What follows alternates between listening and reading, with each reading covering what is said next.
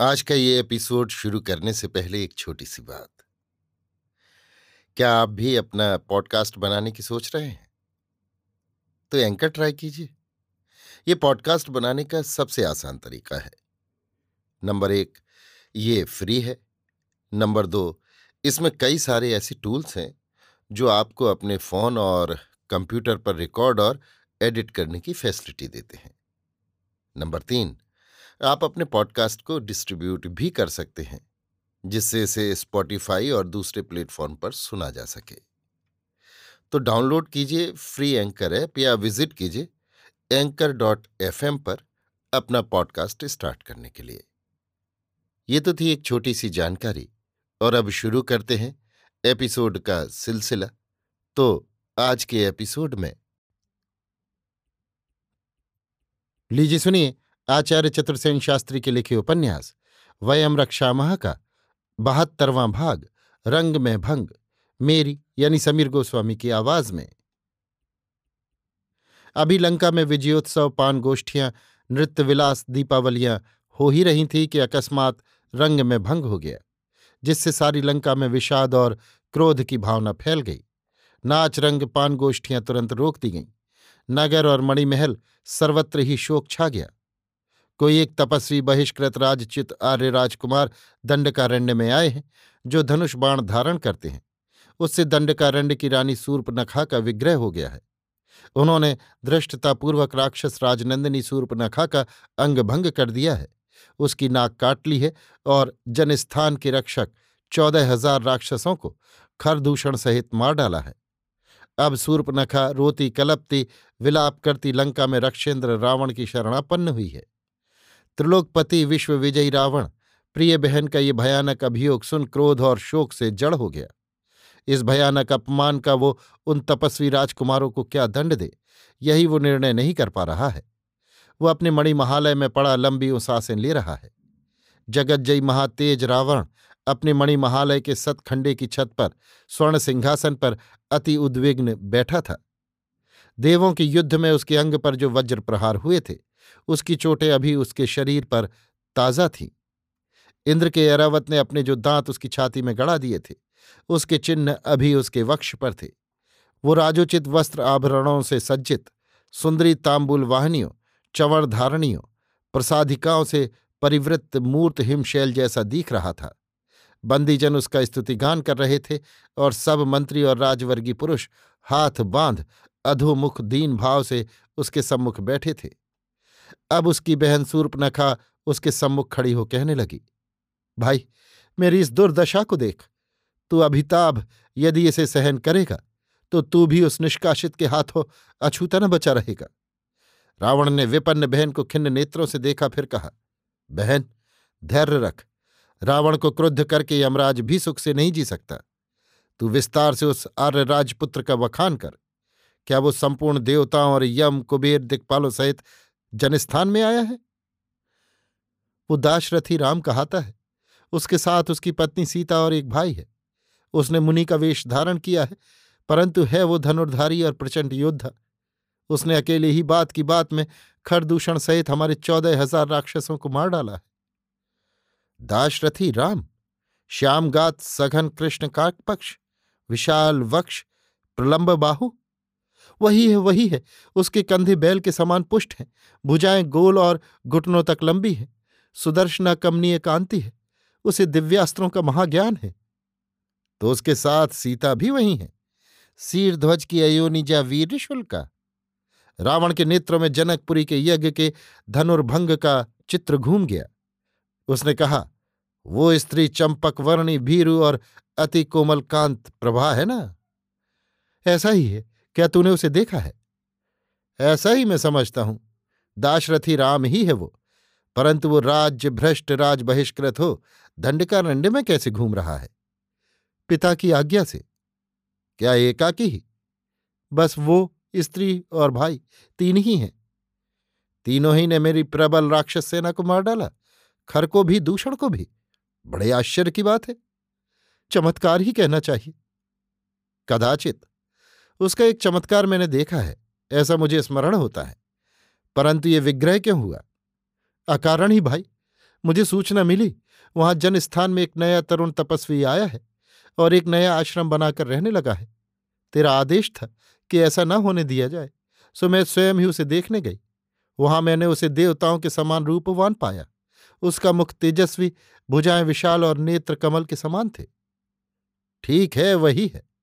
उसे देख मैं सकामा हो गई। मैंने उससे पूछा, हे सुंदर पुरुष, तपस्वी के वेश में सिर पर जटा धारण किए और संग में स्त्री लिए, धनुष बाण से सुशोभित, तू कौन है और यहाँ मेरे इस जन स्थान में किस प्रयोजन से आ बसा है? इस कथन में तो कोई दोष नहीं था। तब उस पुरुष ने कहा, सुंदरी, मैं पराक्रमी महात्मा दशरथ का पुत्र राम हूँ। मेरे साथ मेरी पतिव्रता पत्नी सीता और आज्ञाकारी भाई लक्ष्मण है। हम लोग माता पिता की आज्ञा से प्रेरित हो धर्म पालनार्थ यहाँ दंडक वन में निवास करने आए हैं। अब तुम भी अपना परिचय दो। उस पुरुष के वचन सुनकर मैंने कहा, मैं विश्रवा मुनि के पुत्र रावण त्रिलोकपति के बहन सूर्पनखा हूँ प्रबल कुंभकर्ण और धर्मात्मा विभीषण मेरे भाई इस दंडकारण्य की स्वामी मैं ही हूँ। ठीक कहा। तब उस पुरुष ने कहा, जानकर प्रसन्न हुआ। अब यहाँ आने का कारण कहो। तब मैंने अपना अभिप्राय उससे कहा कि मैं प्रतिष्ठित रक्षवंश की राजपुत्री हूँ। तुझ पर मेरा काम भाव है। तू मुझे पत्नी भाव से ग्रहण कर। मेरा बल अप्रमेय है। मेरा भाई त्रिलोकपति है। मुझसे संबंध करके तू सुप्रतिष्ठित होगा। ठीक कहा ठीक कहा। परंतु उस पुरुष ने कहा, मेरी पत्नी मेरे साथ मौजूद है और तुझ जैसी सुलक्षण और स्वाधीन भर्तका के लिए सौत का होना दुख का कारण हो सकता है। उस पुरुष ने ठीक ही कहा। परंतु मैंने कहा, इस मानुषी स्त्री का क्या? इसे तो मैं अभी मारकर खा जाऊँगी। फिर तू और मैं साथ साथ वन पर्वतों शिखरों में स्वच्छंद विचरण करेंगे। इसमें अनुचित क्या था? पर उस पुरुष ने कहा, इससे अच्छा तो ये होगा कि ये मेरा छोटा भाई लक्ष्मण है, इसके साथ स्त्री नहीं है तो इसी से विवाह कर ले। इसके साथ तुझे सौत का डर भी नहीं है। मैंने देखा कि वो पुरुष भी कमनीय है। मैंने उसके निकट जाकर उससे कहा, अरे पुरुष, तू भी मेरे ही समान रूपवान है, गुणवान है। मुझे तेरी भार्या बनना स्वीकार है। तूने उस पर अनुग्रह ही किया। परंतु उसने कहा, मैं तो दास हूँ, मेरी भार्या बनकर तो तुझे दासी ही बनना पड़ेगा। तेरा अनुग्रह उसने अस्वीकार किया। इस पर मुझे क्रोध आ गया और मैंने कहा, इस मानुषी स्त्री के ऊपर तुम लोग मेरा तिरस्कार करते हो, मुझसे ठट्ठा करते हो। ठहरो, मैं अभी इसे खा डालती हूँ। जब मैं उस स्त्री पर झपटी तो उस दाशरथी के संकेत से उसके दुष्ट भाई ने पकड़कर निर्लजतापूर्वक मेरा अंग भंग कर दिया। मेरी नाक काट डाली। अक्षम्य है, किंतु तू शेष कथा कह। अंग भंग हो मुख से रक्त बहाती में खर के पास पहुँची और तुरंत ही मूर्छित हो गई। असह्य है, मैं इसका प्रतिकार करूँगा। मेरी ये दशा देख, खर ने कहा, अरे ये क्या हुआ? किस दुष्ट ने तेरी ये दुर्दशा कर डाली? कह, किस मूर्ख को अपने प्राण भारी हैं?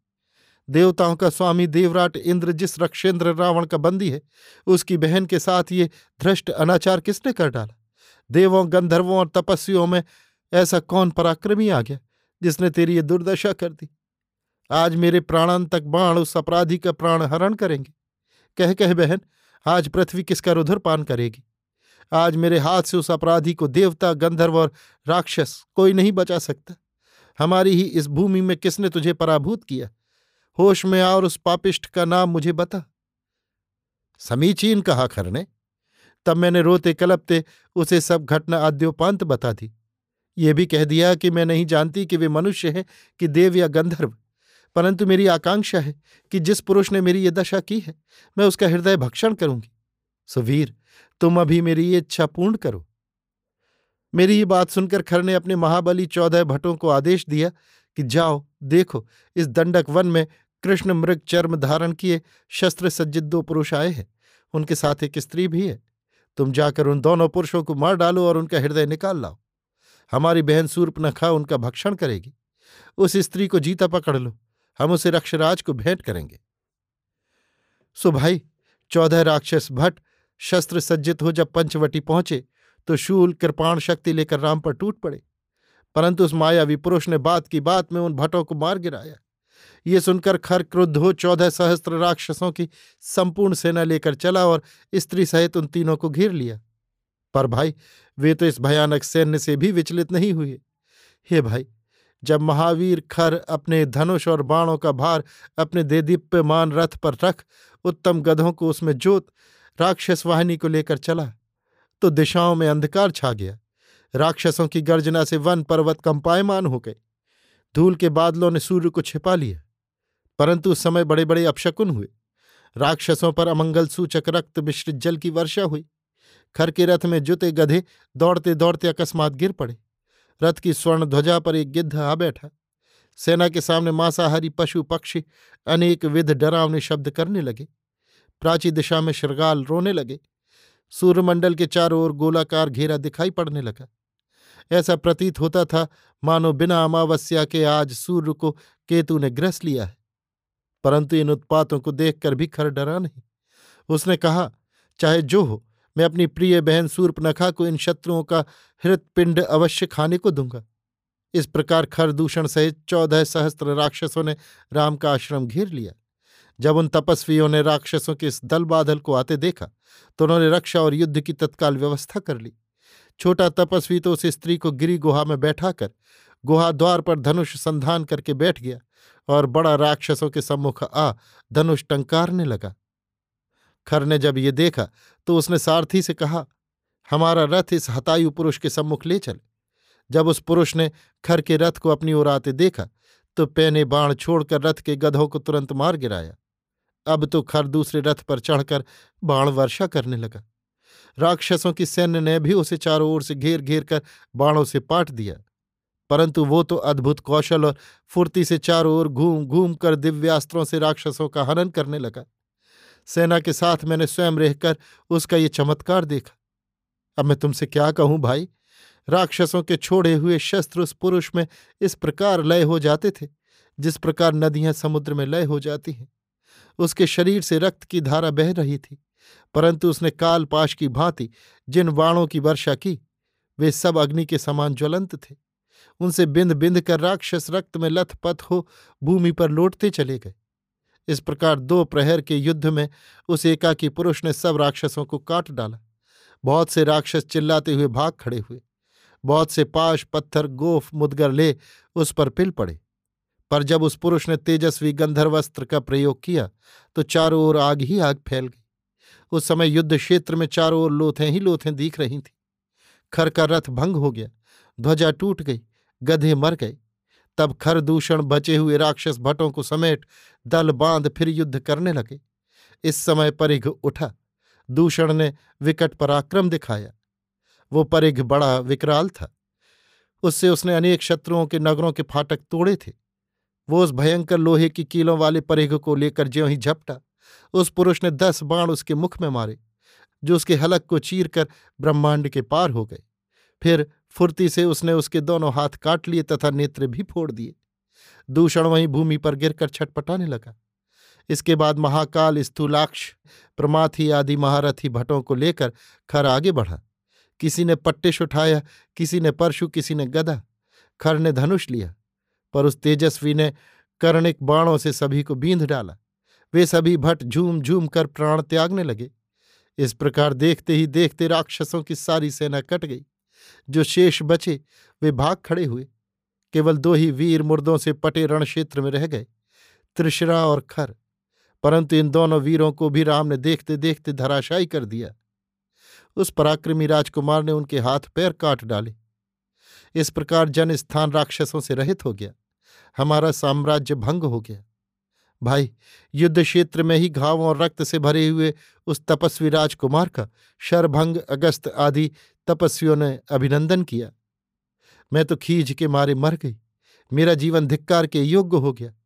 तूने जब मेरे पति का वध किया था, उस असह दुख को न सहकर मैंने चितारोहण करना चाहा था। उस समय तूने मुझे उस काम से रोक दिया था। परंतु भाई, अब यदि तू मेरा प्रिय न करेगा अंग भंग करने वाले उस राज्य भ्रष्ट राजकुमार को मारकर उसका हृत खंड मुझे लाकर खाने को न देगा तो मैं अब अपने प्राण नहीं रखूँगी। अग्नि में जलकर मर जाऊँगी। अरे भाई, तू तो लोक में त्रिविक्रम प्रसिद्ध है। तूने तीनों लोकों को जय किया है। अरे, यम और कुबेर को तूने आक्रांत किया, इंद्र को बंदी बनाया, पृथ्वी पर तेरा सामुख करने वाला वीर कौन है? फिर इस दुष्ट तपस्वी वनवासी पुरुष ने मेरा अंग भंग किया है।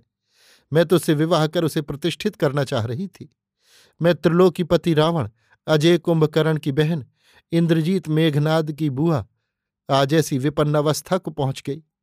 अरे भाई, जब तक तू उस तपस्वी को कर्मी को मार, उसका हृत खंड मुझे खाने को नहीं देता और उसकी, उस मानुषी स्त्री का हरण कर उसे अपनी दासी नहीं बनाता, तब तक तेरा त्रिलोकीपति होने का दंभ केवल विडंबना है। और ये तो ध्रुव समझ कि राक्षसों का अब अंत ही आ गया। आज नहीं तो कल, राक्षसों का पराभव ही होगा। मंत्रियों के समक्ष बहन सूर्पनखा के ऐसे मर्मांतक वचन सुनकर रक्षेंद्र रावण वज्र गर्जना कर उठा। उसने कहा, मैं अग्नि को भी भस्म कर सकता हूँ, सूर्य के प्रकाश को भी बुझा सकता हूँ। मृत्यु मेरे भय से कांपती है, सो मेरे रहते उस शुद्र मनुष्य ने तेरी ऐसी दुर्दशा कर डाली। महाबली, खर, दूषण और त्रिशरा सहित मेरे चौदह सहस्त्र राक्षसों को उसने अकेले ही मार डाला। ये तो उस चमत्कार से भी बढ़कर है जो मैंने जनकपुर में देखा था, परंतु मैंने तो उसे निपट बालक ही समझकर छोड़ दिया था। मैं ऐसा जानता तो वहीं सब निरपतियों के सम्मुख उसे मारकर वो स्त्री छीन लाता। कुछ ठहर कर फिर रावण ने कहा सूर्पनखा तू विषाद न कर, मैं अभी जनस्थान जाता हूँ। उस पुरुष का हृत खंड तुझे खाने को और गर्म रक्त पीने को दूँगा। चिंता न कर। इस पर अकंपन ने बद्धांजलि होकर कहा, रक्षेंद्र प्रसन्न हो, आज्ञा पाऊँ तो निवेदन करूँ। उस बहिष्कृत राजकुमार के साथ जो स्त्री है, वो विश्व की अनिंद सुंदरी है। अभी उसने यौवन की देहरी में पैर ही रखा है। उसके सब अंग प्रत्यंग, सुघड़ और सलोने हैं। वो संसार की सब स्त्रियों में अमूल्य रत्न है। हे महाराज, उस शीलवती की सुषमा का मैं कहाँ तक बखान करूँ? सो मुझ दास का तो निवेदन है कि आप छल बल से उस रमणीय रमणी को हरण कर लाइए। इससे बहन सूर्पनखा का बदला भी चुक जाएगा और वो हत भाग्य तपस्वी मानव कुमार उसके वियोग में रो रो कर आप ही मर खप जाएगा।